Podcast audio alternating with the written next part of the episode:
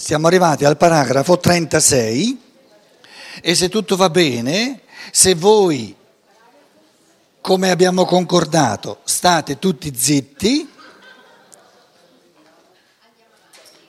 io eh, arriviamo subito al capitolo decimo.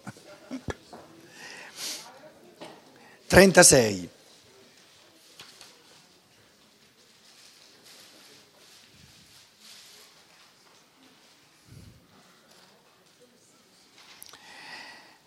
Allora, un'obiezione che dice, ma come è possibile una convivenza fra gli uomini se ciascuno si sforza soltanto, si adopera soltanto di fare valere la sua individualità? Io dicevo, il dovere comune, il bene comune è il fatto di creare una base, di, di, di garantire una base, un'infrastruttura, un tipo di organizzazione, un modo di interagire fra gli esseri umani che consenta, che permetta, che renda possibile il massimo di libertà, libertà individuale, libertà individuale, libertà individuale libertà individuale, il massimo di libertà individuale. Perché il massimo di libertà individuale è il massimo di bene morale.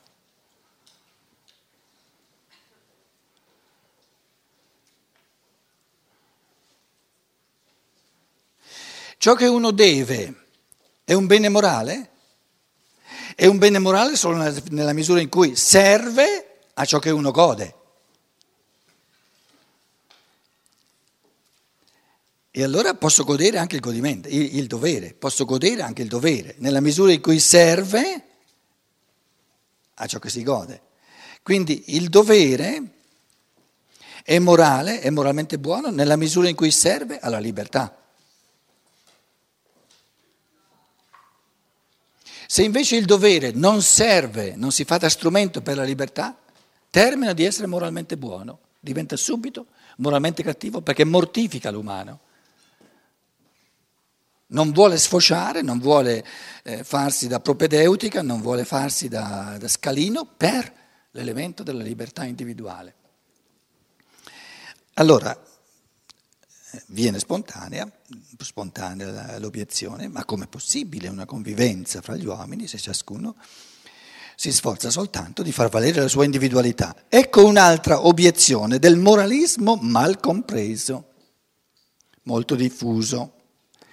Esso crede che una comunità di uomini sia possibile, quindi una comunità, una, un'armonia fra gli uomini, una comunità, una coerenza, una convivenza, sia possibile solo quando essi siano tutti riuniti da un ordine morale collettivo stabilito.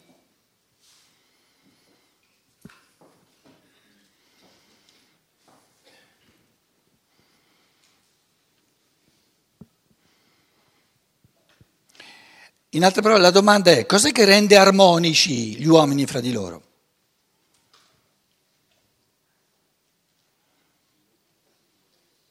Il seguire un codice comune stabilito.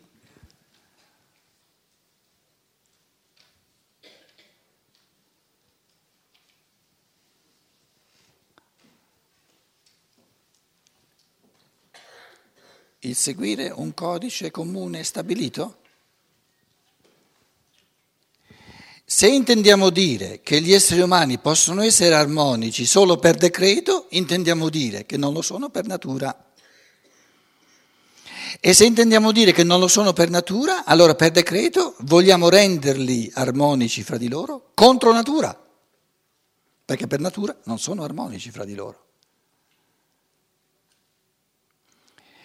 Se noi lasciassimo agire gli esseri umani spontaneamente, naturalmente, diciamo pure liberamente, abbiamo paura che succeda il caos, che non, so, non, è, no, no, no, non c'è un'armonizzazione, che, che, l'uno va contro l'altro, l'uno impedisce l'altro, eccetera. Allora, il pensare ordinario, che, che è una cosa stranissima, no? pensa che non c'è un'armonia prestabilita fra gli esseri umani E siccome lasciandoli a, a briglia sciolta vanno gli uni contro gli altri succede il caos, allora l'armonia risulta soltanto se per decreto si dice agli esseri umani ciò che devono fare andando contro la loro natura.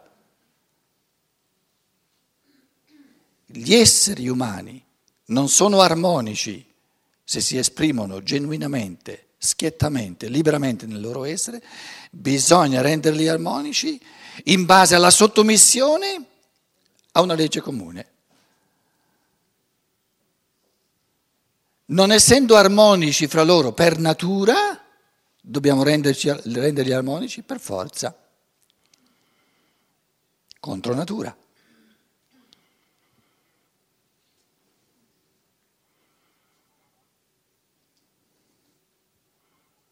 È il modo di pensare della stragrande maggioranza delle persone, senza rendersi conto di, di, del modo di pensare, del modo in cui si pensa.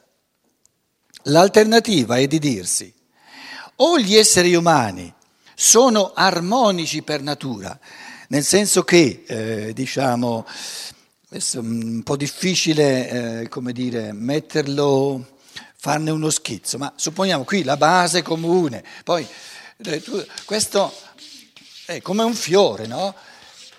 Tutti i petali che ci sono sono, armon- sono un'armonia fra di loro, no?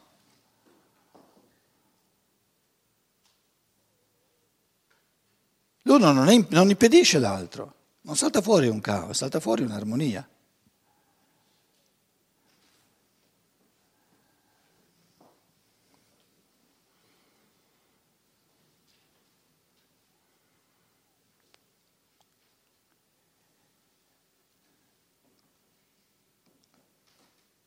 Gli esseri umani, gli spiriti umani sono stati pensati. Se sono stati creati, sono stati pensati. Il mio io, il mio spirito, anche in tutta la sua potenzialità individuale, di individualizzazione, è stato pensato. Perché io non posso avere una potenzialità di esplicazione del mio essere, del tutto individuale, senza che questo essere sia stato pensato. Il seme non può contenere la potenzialità, forze potenziali che fanno saltare fuori tutta la pianta se qualcuno la pianta non l'ha pensata. Quindi gli esseri umani, gli spiriti umani, nella loro singolarità, nella loro diciamo, eh, ehm, unicità, sono stati pensati. Se colui che li ha pensati li avesse pensati in modo tale che esplicandosi si impediscono a vicenda, sarebbe, invece di essere il logos, sarebbe il più grande stupido che ci sia. Quindi è logico soltanto averli pensati questi esseri che come i petali di un fiore, che nella misura in cui si esplicano nel loro essere genuino, di, co- costruiscono un organismo dove gli organi si confermano e si, e, si, e, si, e si favoriscono a vicenda. Quindi tutti gli spiriti umani, nella loro singolarità, nei loro contenuti individuali, non possono altro che essere stati pensati in un modo tale che se ognuno, nella misura in cui ognuno porta a esplicazione il contenuto individuale unico del suo essere, tutti, tutti questi, tutti questi eh, io umani, del tutto individuali, del tutto singoli, del tutto diversi, concorrono a costruire un organismo del tutto armonico, unico e vivente.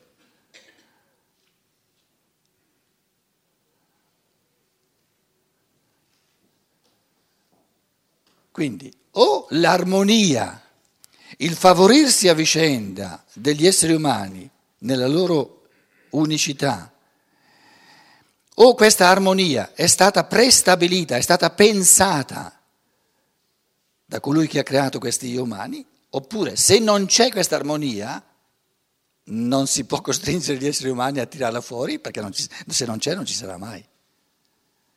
Se non c'è per natura, non si può fuori, farla saltare fuori per forza.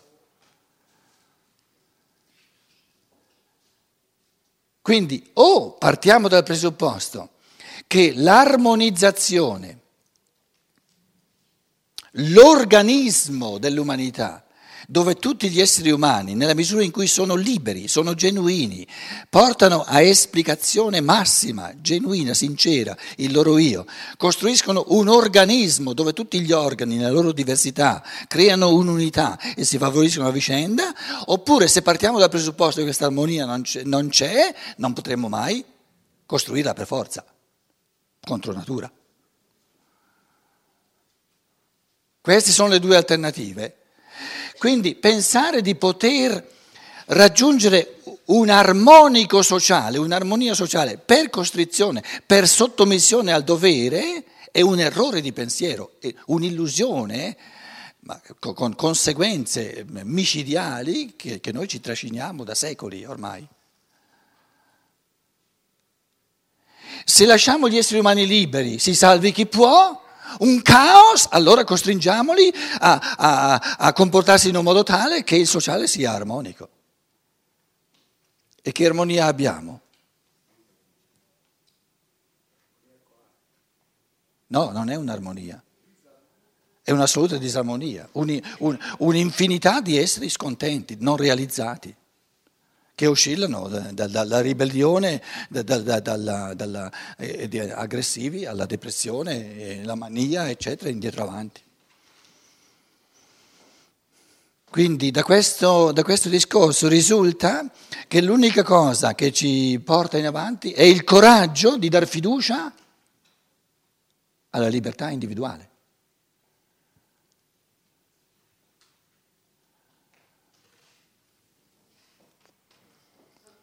Perché soltanto realizzando se stesso in quanto individuo unico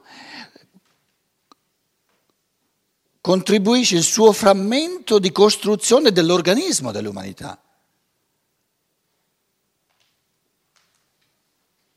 Perché ognuno porta nell'organismo dell'umanità, in quanto organo diverso, specifico, una ricchezza particolare che è necessaria nell'organismo dell'umanità.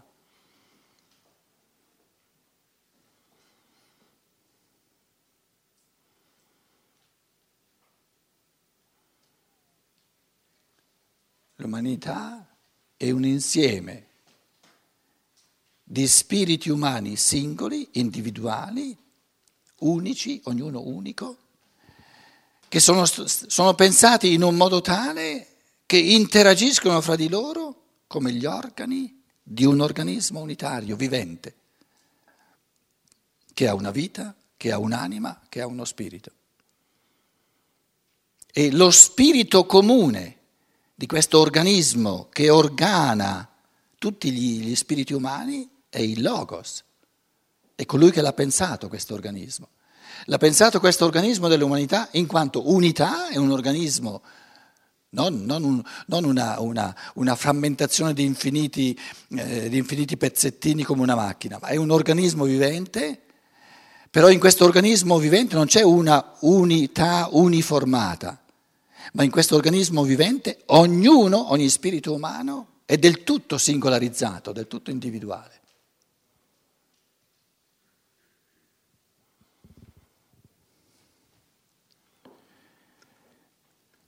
Ecco un'altra obiezione del moralismo mal compreso. Esso crede che una comunità di uomini sia possibile solo quando essi siano tutti riuniti da un ordine morale collettivo stabilito.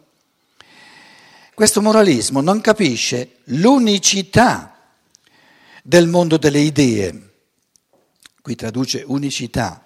Noi eh, quando abbiamo fatto filosofia usavamo un'altra parola, l'unitarietà, non l'unicità. L'unicità sta, sembrerebbe dire che ce n'è uno solo. L'unitarietà, quindi l'unità organica. L'unitarietà è diverso, un concetto diverso che non l'unicità. L'unitarietà, l'organicità del mondo delle idee. Non capisce che il mondo delle idee attivo in me non è diverso da quello attivo nel mio simile. Il logos, il pensatore che ha pensato il mio io, è lo stesso logos che ha pensato il tuo io e ci ha pensato come organi organici, compatibili dentro lo stesso organismo.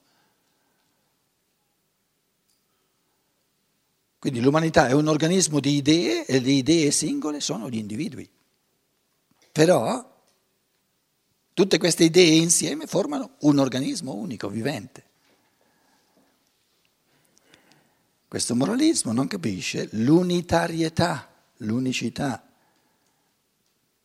del mondo delle idee, non capisce che il mondo delle idee attivo in me non è diverso da quello attivo nel mio simile. Questa unitarietà, questa unicità è certamente soltanto un risultato delle esperienze del mondo, però deve essere così, se no non c'è salvezza, se no non c'è possibilità di armonizzare gli esseri umani. Non, cioè deve essere così significa non può essere altrimenti, non può essere altrimenti. Perché se fosse possibile riconoscerla altrimenti che per, se fosse possibile riconoscerla altrimenti che per via di osservazione, non sarebbe valida nel suo ambito l'esperienza individuale, ma la norma generale. In altre parole, che l'esplicazione del mio, il, il, l'autoesplicazione del mio essere e l'autoesplicazione del tuo essere siano compassibili, siano armonici fra di loro, come faccio a saperlo?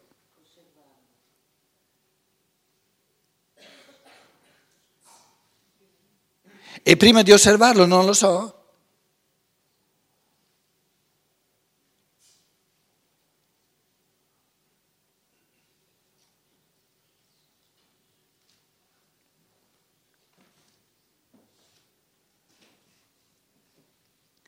prima di osservare. Quando lo osservo, osservo il risultato dell'esplicazione della libertà individuale.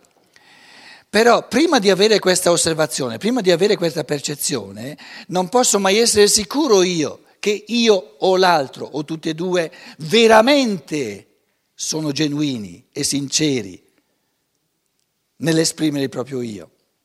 E allora dico, So, io so già in partenza che nella misura in cui due esseri umani, tre esseri umani, 30, 300, 3 milioni, nella misura in cui si esprimono oggettivamente, sinceramente, schiettamente, genuinamente nel proprio essere, saranno armonici, saranno compassibili gli uni con gli altri.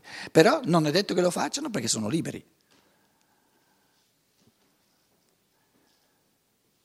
Però sono sicuro, già in partenza, che nella misura in cui gli esseri umani veramente esprimono l'individuale e ciò che è libero, non ci può essere conflittualità, è esclusa nel modo più assoluto.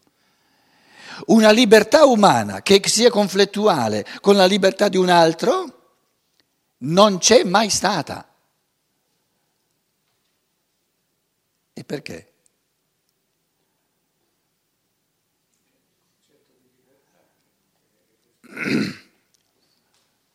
L'esplicazione della libertà di A non può mai entrare in conflitto con l'esplicazione della libertà di B e viceversa. Perché?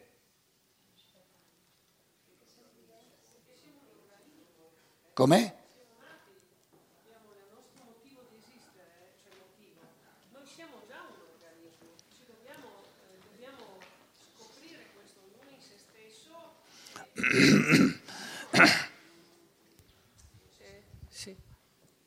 Attenti.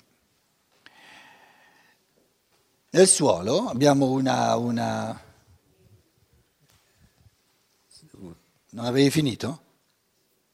Prendi il microfono, dai, se no mi dicono che sono un dittatore che non lascia parlare gli altri. Di, dai, di, di cosa volevi dire? Cosa avevi detto prima?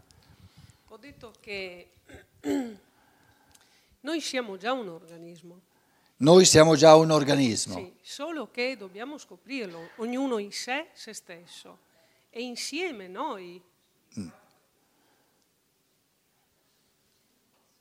Che dicevi? Non si sente, non ti sentono. Noi siamo già un organismo nella mente del Logos. Sì, vabbè, affari suoi però. E noi dobbiamo scoprirlo, ognuno per sé e insieme. No, No, no, no, no, no, no, no, attenta. Adesso prendiamo un... aiutiamoci con un paragone.